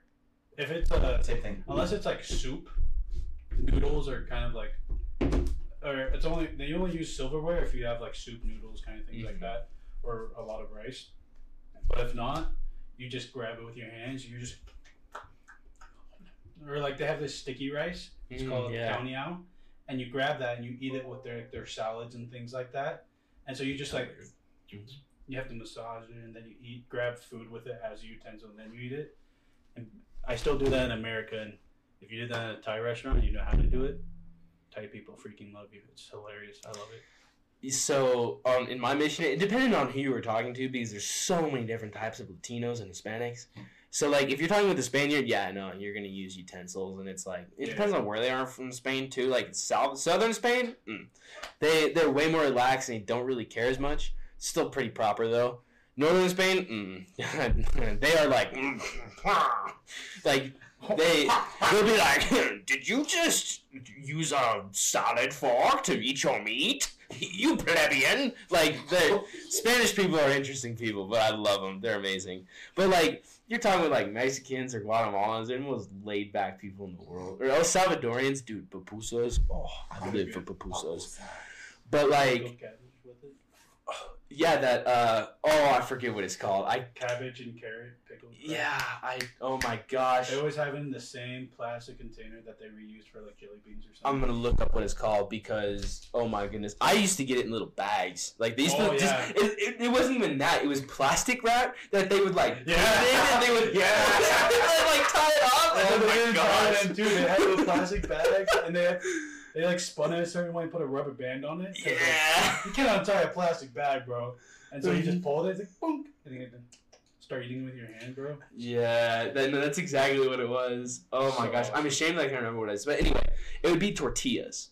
Yeah, yeah. That's what it would be. Like at least for Mexicans, it was and Guatemalans would be tortillas. So like Mm. beans and rice, you'd scoop it with a tortilla. yeah, yeah, yeah. Or like you know things like that. That's what it You was. Just go like, It, oh my gosh! And they'd always have this little like it was like a weaved basket that had a top and like like like padding on the inside, and that's where they keep the tortillas and you keep, Keep them it nice warm and warm. stuff. Oh my freaking goodness! Yep. I I would kill for some of those tortillas a- right now, a guys. Real tortilla, real corn tortilla. Because like the Oh, ones you buy from the store, are, like so thin and they're, They're not good. They're not good. But the ones Yeah. you have like a mamita, like she makes you a good A tortilla. no, there's a difference between a mamacita and a mamita. Mamita is just like a little, like a, like a little mother. Like that's, that's Oh. really what it is. No, I know what the eat means. But like, like they're, they're in there, you know, like pat, like masa, and they, they throw it on the on the pan. Sometimes it's not even a pan; it's just on the freaking stove. And oh my god, and they put it in there. Oh, they're heavenly. They with like tamales and enchiladas, like Yes. tamales, bro. Oh, I could go to the store and get some, but man, there's some other madreita. Uh, ma- ma- ma- Mamarita? mamita. Mamita? Yeah.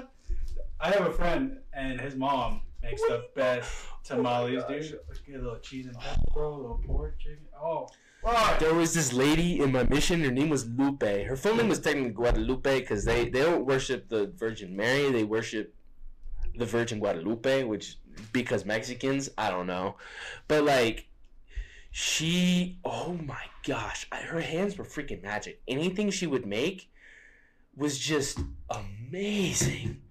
Like she made these quesadillas one time. You know, they're quesadillas. You wouldn't think like you know it's cheese and a little bit of tortilla. Like that's it. Oh, yeah. But for some reason, when she would make them, you would sit there and you would just like cry over every single bite because they were so good. And does it go even better if you have a Coke with it? Yes. You have a That's Coke, but she also she used to always, used to make this salsa too, super spicy, but it was really Oh, I love spicy. really good. So I also love spicy. That was like, I- I there was this other lady, also named Guadalupe, who owned her own restaurant. She also had the hands of an angel that could make really good. Okay, I think what we're discovering is that most Latina, like most Latinas, can make really really good food. Most, I keyword most. I think generally most ethnic people can make really good food. That's facts actually. The locals. Don't go, don't eat restaurant food. Eat the The locals. locals, they know how to make it. If they it. have flies, Trust it. that's okay. Mhm. As long as there's not a lot of them. I le- I legit found three fry uh, fries essentially flies in one of my Yeah. uh, like member meals, And I'm sitting there, they're cooking, and the, they bring me my plate first. I'm like, Elder, Elder, there's a fly in here. Just, well, get out. I make sure they're not in the room, just I threw it all on the ground. I look at my plate again, about to eat. There are two more in here. I have to quickly wait for them to look away. Like, I think she's trying to kill me here. The, what we call Natural seasoning. Remember it's that. natural seasoning. It was pretty good. What we call them in South Africa, the gogos, like the old grandmas, they're called gogos. You can't call them grandmas. Abuelitas. You, they're only gogos. I feel like. Gogo there did not like me for some reason. Like, I don't know what I did. I was very nice. I was respectful and everything. But no, she put three flies in my food and none in my companions. I don't want to brag, okay? I don't. I really don't want to brag. I, but I'm, I'm going to humble brag for a second. I had pretty decent Spanish on my mission. Like, like I said, I came back almost speaking fluently for a while, and I haven't practiced in like almost eight months, and so I'm a little out of practice. I'm a little rusty. Dude, I got horrible grammar for my type. I don't. But some words I could speak very well. Like I, I'll sound good, but it's in bad grammar because it's not like English. Yeah, makes sense. Sucks. But because I had decent Spanish, a lot of people really liked me. And I felt really good about myself on my mission. That's all I you can say. You could speak another person's language. Bro. They love They I have- will I have immediately so open much up more to you. respect for people trying to learn English. hmm And like I try to like listen and especially if they're Spanish, I could understand a little bit. So I'm like, oh, so you're trying to say it like this, or like they say it a certain way. I'm like, oh no, it's like this, and mhm. you're able to help them out a lot more. But pe- they also appreciate you a lot more. yeah, Because most Americans, They don't understand it. they don't understand the grind of having to learn the language, hmm grammar, the culture, the culture mixed inside of it. yeah. Like, there's so much that goes into learning another language. Like, shout out to those all the Mm. people in America that I speak taught- English. Um, on like learning another language, I went to Little Caesars the other day, and I'm standing in line getting pizza because it's it's like movie night for me and my brother. We're gonna watch a movie, so like, oh, we need to get pizza and like everything. I go in there. There's a guy like two people in front of me, and like he doesn't know English very well, and he's trying to order, but this like little guy behind the counter, I feel like he's in high school at most. He doesn't understand. Oh, there's a fly in here. Uh, he doesn't understand Spanish, and he's like, uh, uh, I don't understand what you're trying to say because the guy's broken English trying to get an order off, and the kid's just getting visibly upset, Uh, and he's just, just like trying to look at all of us that are in the lobby. and just like, do you speak Spanish? Do you? Do you? the and- one day there's no one that can speak Yeah. Spanish. No one that speaks Spanish. She goes to the back to try to find a manager or someone that can, and he's just like upset and just doesn't treat the guy very nicely with the order. He's like, okay, so one this, like when you someone doesn't understand, you kind of do that like slower speech and trying to do what you can. But it's just so rude. Like, I wish I knew Spanish to help you, my guy. even even though like I may not know languages now, I know how to use Google Translate very efficiently. hmm And so like even though you may translate what you're trying to say in English over, it doesn't translate. It doesn't. And so I would translate it from that language of what I just translated back into English, and it sounds like the dumbest thing I've ever heard.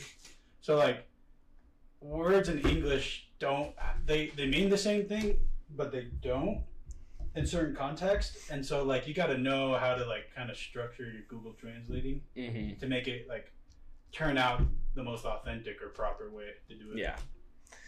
And I taught a lot of English classes on my mission. Yeah. Like. I spent a lot of time teaching English classes to people. And like something that I've noticed even since I've gotten home, because I, I have had chances, like opportunities to use my Spanish since getting home. Once like if there's someone that's clearly struggling with with trying to communicate with people, and you walk up to them and you just start talking to them in their language, they light up. Like it just makes them so happy, and it's like the best thing in the world to be able to do that. There's like there's like this dad that's like trying to order food for his kids and like he's like struggling to talk with the dude and you just walk to him hey habla español puedo ayudar and so it's like like he can talk to you and tell you what he wants to get and you can like translate it it's like it's so nice we used to do that on our missions all the time and like i can do it now It's it's so cool to be able it's to do so terrifying being in another country, Mhm. not being able to speak a language. Yeah. Especially with Asian languages, because they're, they're wild completely different than English languages with grammar, tones, like writing Mm-hmm. if they have it, and like I, that was me. Like when I was in Thailand, I was like, Elder, help me. You're on kid. And then like always But like once you're in country, if you're like trying to learn your language, like it will flick. Your brain will go like in the survival mode. It's like, oh, I you don't hear your native language as much, so you're only learning the other one, and your brain turns into like a sponge, and you start learning it a lot Mhm. faster, or like being able to retain it. And so my Thai, it's about the same as when I left, but it's like, it's just like it's still there. Mm. it's still there because I've I had to struggle so hard for it. Like with Yeah. books, books don't like they have like a Rom romanization of writing it into like English, uh, like letters. That doesn't help at all. And so I would just struggle through learning the writing system of Thai, and I still don't know how to do it. But because I did that, I remember like how to read it and like what certain words mean and things like mm-hmm. that. Yeah. That was the sad part about me being in the States, right? I'm in the mm-hmm. States and I'm trying to learn Spanish. So it took a lot of study, it took a lot of trial and error. Yeah, And that's the thing, you're not always talking Spanish. Like you're gonna go to a store and you're gonna talk to people in English. Or even like if with your with your companion, you try and speak as much Spanish as possible, but there are gonna be times where you just have to communicate like quickly. Especially if you have a newer Or- person that doesn't or speak like you Spanish. don't you don't speak it properly as well. hmm Yeah, for sure. And that's another thing. So we would spend as much possible time, like as much time as possible. Oh my gosh, my brain is switching to Spanish. Like we would try and just we would try and spend as much time as possible in places that had lots of Latinos. So Latino markets, you know, we would go to Latino restaurants and we would spend as much time as possible talking with people who spoke Spanish. Because I didn't do a lot of grammar study because it really doesn't do you any good. Because then you talk like a Spaniard, you talk super proper Very fancy. and it kind of disconnects you from people a little bit. And so like it just depended on the area that you were in. You had to just talk with people and get used to the lingo. Talk So like a local. so for a year I was talking with Puerto Ricans and Dominicans. So I got really really used to talking with them and all the lingo and stuff. And I'm sure it's the same way like for you depending on the areas you were in, you'd have to talk differently to people. Uh, it was it was uh, it was yeah, pretty much like that. There's like different dialects. Mhm. As you as you went north, you got more Laotian because that's the border, and so you got Isan, which is a mixture of Thai and Laos, and that's a whole nother language. And then like as you go down south, there's what you call Southern, or and it's like it's a completely different version of Thai. And luckily, I, I didn't go to those specific areas. So I would be able to listen and be like, oh, that's Isan, but I don't know what they're saying. But and I'll be like, oh, that's Lao, but I don't know what they're saying. But then I'll be like, oh, this is Thai, and I understand part of it. Mm-hmm. But when I came home, or when I went stateside, I learned how to teach people about Jesus in Thai first, and my English was destroyed because I was like, I had my brain was trying to think how it would in Thai, but with simpler words. So I knew big words that were better for the situation, but I would, I would dumb it down, and when I was stressed out, kind of a thing. Or, It also kind of helps teach though. That does too. But also like whenever I talk sometimes, I would like say it in the weirdest order ever. Because that's how the Thai people would say it in a certain grammatical order. That's how I'd say my words in English. Or I'd switch letters in an English word to say it. And I was just like uh, and I'd have to like literally stop and reprogram my brain on how to speak English. Mhm. Freaking sucked. It was hilarious. Yeah. Languages are tough. Did you learn any cool languages while you were in South Africa, or any cool like stuff at the very least? A, a little bit, because like the mission was English speaking, and the mission president made that very clear. Of we're an English speaking mission, and so the people that we find they need to be able to speak some English, but we can still try to learn the language. He encouraged it because it, like you guys were saying, if you speak their native language, they light up, and it opens a whole lot more doors. But I was mainly English, and I do not have what we call the gift of tongues. Like I cannot learn a language for the life of me.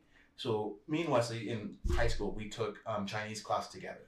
I always, always struggled with it because I just couldn't get the right tones or anything, and I couldn't get Spanish down. And so in South Africa, there are eleven official languages. Oh, Only eleven official, but there are tons of other ones Dialect. because again, South Africa is like New York mm. as where other places from Africa, you have people coming in. So you have people from the Congo, you have people coming from Kenya, from Ghana, like all over Africa, they come to South Africa. So all their languages are there. Um, but the main one that a lot of missionaries would learn would be like Zulu or uh, Xhosa. I got the click wrong. I'm sorry. I know I got it wrong. Um, there's different clicks in different areas. So it's like you have the roof, you have an undertone, like different clicks. And what was the worst for me is because most of the missionaries are from America who are white. Me, being a missionary from America, being black, made things very different. So me and my companion would be walking, and then a gogo would be like, "Ah, sawubona unjani." I'm like, I don't know what to say, because if I reply in Zulu, they're going to go off in Zulu nonstop, and so I can't have that happen because then my companion's gonna be like, "What do we do?" I'm like, "I'm sorry, I'm American, so I don't actually speak Zulu, but what we do speak is Christ, right?" yeah. So there'd be times I'd slip up, Yeah. and I would reply in Zulu, and then I had to try to explain. Actually, I don't speak it, but I'm learning it. Um, I did learn sign language there, though. There was a member in one of the wards I served in that um, he was deaf, but he was teaching missionary sign language. And so me and my companion, I was there for like six months. Um, we learned sign language, so I was able to translate a lot of what was going on in church for him. And then just like last week, I was able to use that sign si- English hard.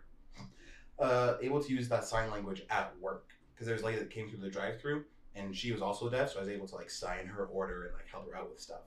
So I learned sign language, but Zulu couldn't help. Everyone else came up to me and it opened conversations. Like I don't speak the language, but we have something else to offer for you. We got a Christ. Yeah, Christ. Yeah. I just cannot speak languages. People would try to teach me. It was like, Elder Brown, you need to learn the language. And they'd always be like, oh no, you need to learn Zulu. You need to learn Xhosa. You need to learn Swahili. They'd always tell me their native language that I should learn. Yeah. I'm like, I'll try. I will try.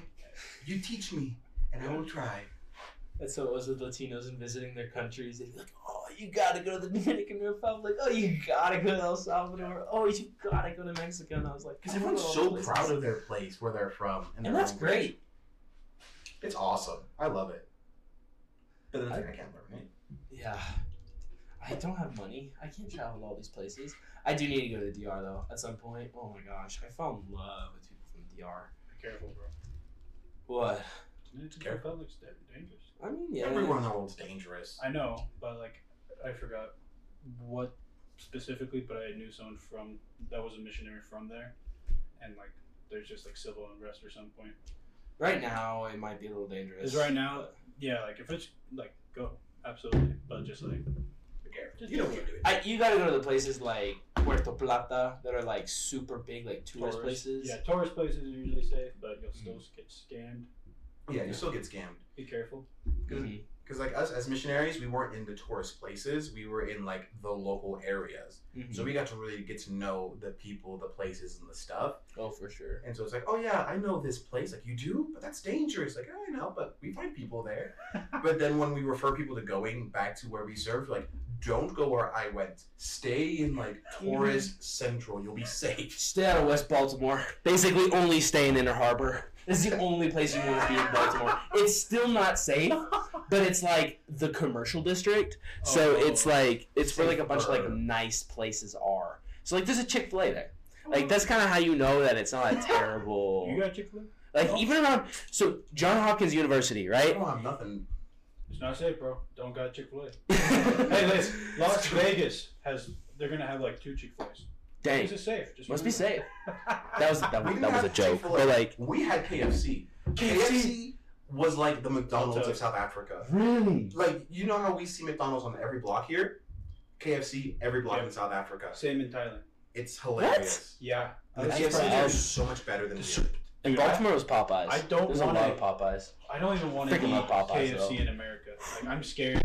Like it's not gonna be as good as Thailand. It wasn't. But there's this thing called a wing sep sep, and that was chicken wings covered in sep sep sauce, which is like uh, a Thai flavor of lab. And I love when you start speaking Thai because like the tones are You so interesting have to to. Me. but there was so much powder and La. like flavor on it, you got like chemical burns on your tongue, and you could feel it bubbling in your stomach. and it tasted so good that people thought I was crazy. I'm like, What was it he said? eat the It was, crap out of it. Uh, last session. Bang bong. Yes. Bang bang. Share. Bang bong. Because before we record, most times we'll have like a prayer, but we'll try to do it in like native languages that we learn on our missions. Mhm. So he said it in Thai, and me and Gavin both had to try to keep ourselves from cracking up because we just hear him say "bing bang," Like he's speaking Thai. This being- a it's not being beautiful bong, language, right? bong. but Bang to bang. us it sounded like "bing bong," which we both freaking thought. Bing bong, bing bong. You're freaking racist, bro. They don't We don't know it. about We don't know it. I'm over here trying to be all serious, and then they're just laughing at me. We didn't. We didn't know. We, We didn't. tried, but afterwards Oh, I- we both were like, dude, I, I heard you, bro. I know. You can't. You can't. "I don't know about that. I'm Oh, I pretty good at keeping my laughs down." No, because like I would do that in. I should languages. I should learn how to I should figure out how to say seals during a prayer one time. seals Seals somehow. like uh, like the animal. Yeah, Okay. because you want to know how to say seals in Spanish. Yeah. Focus. You know what? You want to know how to say practice in Thai? how? Fuck. we Fuck pasa. are a family friendly channel, guys. These are different languages. Hey, but- you don't have to languages. censor it. Voetsek. That was the Afrikaans. That was That the sounds like you said foot. yeah, it Foot. sounds like you're saying foot. My friend uh, Holmes will tell you. He Afrikaans is like the it's Dutch and almost German, and it's super aggressive.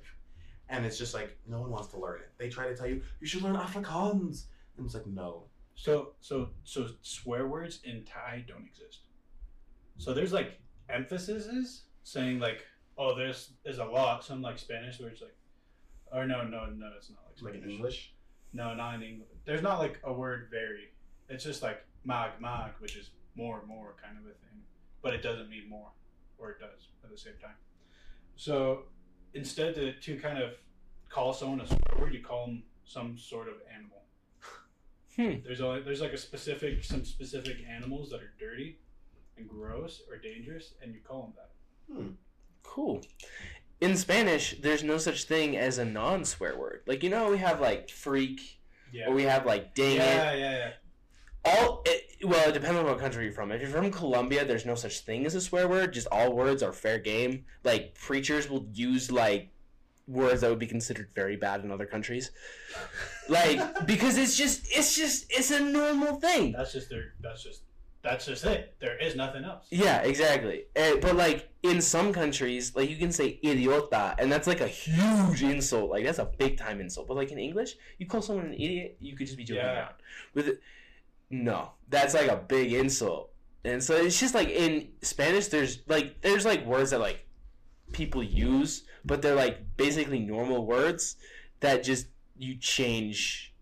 Like okay sorry. I'm going to swear very briefly This is now going to be not for children. so like in Spanish, you say mierda, right? And that's that's the S word that means Oh. poop.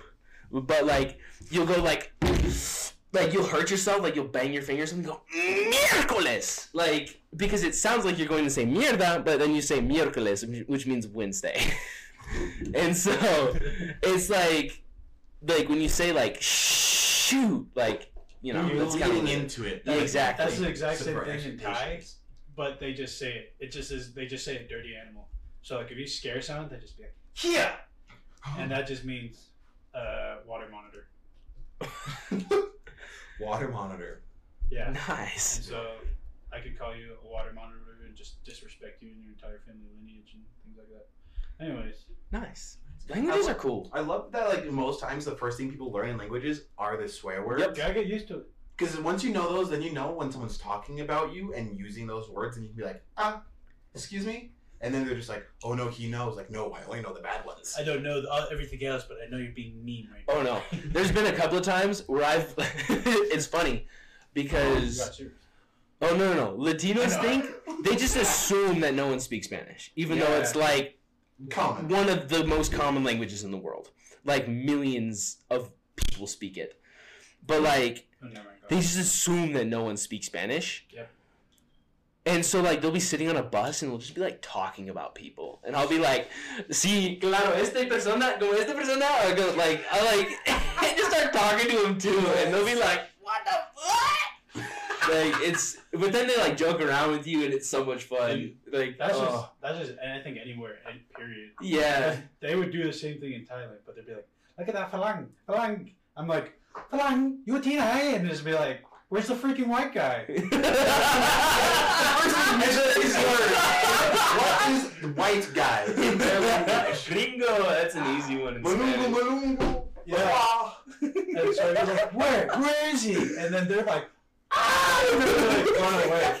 Because children in Thailand are terrified that if you know Thai, they'll try to or anything or just period. They're uh, scared that you're gonna try to make them speak English, and they hate. They're like they get really embarrassed pretty much, and so they're like, "Don't, just gotta stay away." I loved it because I would, I would just look and listen to conversations as best as I could, even though it was in a different language, because I would be really good at picking those clues. And so we'll be riding our bikes, and I'll see these little kids talking, and I'm like, oh wait a minute, they're talking about us. So I just turn my head and like, hey, and just I can't remember what it was anymore, but I had like a phrase to be like, hey, what you talking about? And like, ah, and they'd run away.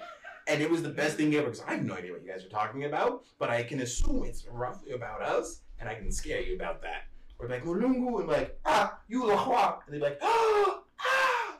I love it. It's the best thing. Mulungu is the Zulu of um, white band, and then lahua is like Sepedi. I'm getting these wrong. I know almost like 100% that I have it wrong. Forgive my friend for being wrong. He does that a lot. Wesley thinks he's right. Oh gosh, we've been talking about this for a minute. For a fat minute, and I think our time is up. Probably. I could go on for a bit for languages. Like, I, that's the They're thing. so Languages are interesting. cool. They're so fun. They're so interesting. They are.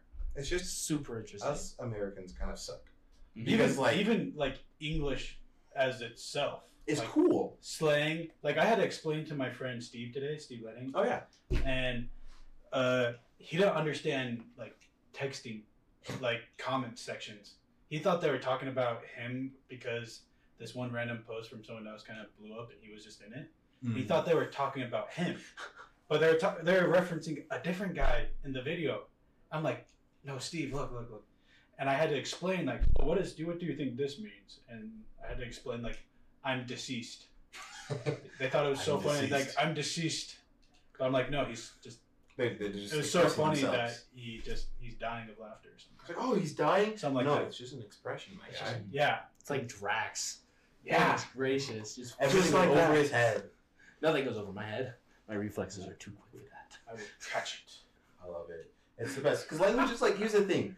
I Love hate seeing the videos of like um, Americans getting mad at someone that doesn't speak the language. Like you're here in America, you Oh, speak gosh. English, okay? I freaking hate those. and I hate it because like I'm sorry, but so many other languages are so cool and unique, and English is like one of the hardest things to learn. Like period, because we have so many different um, phrases, different past tense, future tense of things, and also depending on where you are, there's different slang. If you're in the South, it's gonna sound really different compared to if you're like in the Midwest hmm like and even younger generation terms like i'm deceased english is so hard because it's always changing and evolving and like i, Mhm. I feel for those people that can't get it For sure. There's so many things in English that don't make sense.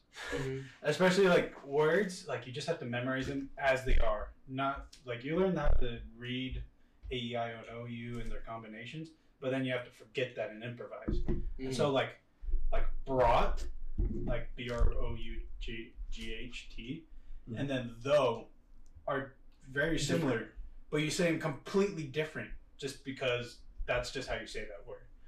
And there's like i watched this little video that was just like we take this and then we say it like this but no we can't say it like that because it's actually this. And i'm just like it was just that whole thing of brought though and all those kind of play on words. I remember seeing a video about that. It's like okay so if west is said like this then this word is said like that no because it, you have this word here. Yeah, so it has to be said like this like wait you're not making sense That no no it, doesn't it makes sense no no no just uh, just look and then it's Because a whole different word Because English is technically every single la- like English is basically mm, I Like like that? I like this from this language is over here. Oh, I like this from this language over here too. I'm gonna just take all of this. except for And it- What? they don't have anything Pretty much, yeah. There's nothing in English in Asia, which is really weird. But yeah, it's Basically- every European language ever, they were like, "Yep, I like this word," especially French for some reason, and Ah, German and German. Yeah, And so basically, and like you read like old English too, Oh. and it's a completely different language. Dude, dude, have you seen those videos? Like, this is what old English sounds like. It's called Old English, and you don't even understand it, Mm-hmm. but it sounds just like English. Like Mhm. Shakespearean English or No, like that's that's that's like uh, that's just like kind of older England. Like older style. Of it's literally English. called Old English, There's a completely different language called Old English. and it's the original English, Mhm. and that It's basically what poor people used to speak like back in like the early early times. Yes, just before coming out, grammar. evolving. words and spellings and books. Yep, pretty much. the word colonel is pronounced like the word colonel.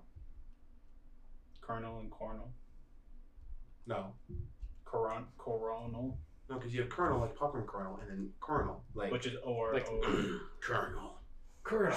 Colonel. C O R O Jeez, N so E L, loud. and then there's K E N Yeah, E R it's like they, they they are said the same like way that. but spelled differently, and Yep. it's terrifying. Or like the word Wednesday. Wednesday. Yeah, Wednesday. Wednesday, but it's Wednesday. when yeah, it's just it, English is Muscles. Muscles. It's so weird. Uh, learning new muscles in your mouth to pronunciate, like words. Like in Thai, I don't move my lips too much. I emphasize it. You you learn the language by overemphasizing things to kind of build those foundation of muscles, but then afterwards, your body you you forget all, you kind of don't activate all the other words, kind of a thing, and it's just like then you're like actually speaking like a local kind of a thing. But until then, like you're u- like until you're used to it, it's like very strange. Yeah, for sure. So much though. There's so many cool languages and so many cool things out there. Language is history. This turned in. This was This supposed to turned be into just like a, language. This was supposed to be a table talk, just like we're supposed to just have fun, talk about whatever. It turned into we talk about languages. it did. That's what happened here. It's like, all right, we're gonna maybe talk about work and about this. No, it's like, all right, well, explain what a mission is, going to missions, and then languages and this. And it's like, I'm sorry. here. I think I started us on this path, and that's no, that was the point of horrible.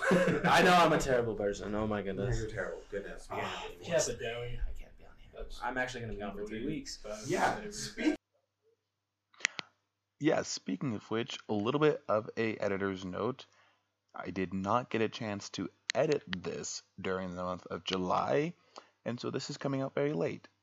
So sorry for the large break in July, but we are back now, which you'll see with our up and coming D&D episode. But just a little note to let you know of why you didn't see this during July. Um, we actually, uh, Kings Media is going to be going on a bit of break during the month of July and maybe a little bit of August.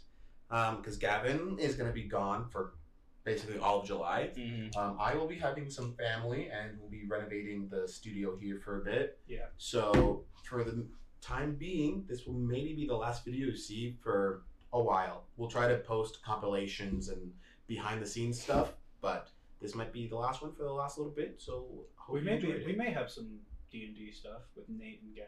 Or Nate and David. It might be uh, behind the screens kind of stuff. We might do off Oh, table. off the script. yeah, off the script. It might be that, or we might just do pure audio sessions of those. But it really is just call it as we see it kind of deal. But this was kind of fun table talk. I liked it. It was. It's- I it's love kinda nice. languages. I'm not a linguist. Neither am I. It would be. Fun I love read. English, but like English type. English sucks. I, here's the thing. Not in like English of I love English. It's the best language, but like. English, as in like the school topic English and Oh, understanding how that, things bro. go. That was my I favorite that so subject in school. I was decent at so it. I felt like I wasn't was my favorite. really good. I could do it now, but like even now, like I hate it. It's like I loved it. So I always loved dissecting stuff like that. there's so many. Uh, I don't know. I have a lot of built-up anger for it right now, and I can't think of why. But we do thank you all for listening and or Yes, watching yes. this. We will see you later. Check out our other videos and episodes from Dungeon and Dingnuts, our Spider Verse review, our other table talk. Um, go check those out, or even our older stuff with me and Reggie of movie reviews. We're gonna try bringing that back of uh, the couch reviews, watching movies and giving our thoughts. We gotta get Reggie back. Oh my gosh, Reggie is currently in the military, so that's why we haven't had Reggie for uh, two years probably. So they get. They get. Never mind. We'll we'll end it here. yeah, but thanks for watching. we'll see you later. See ya.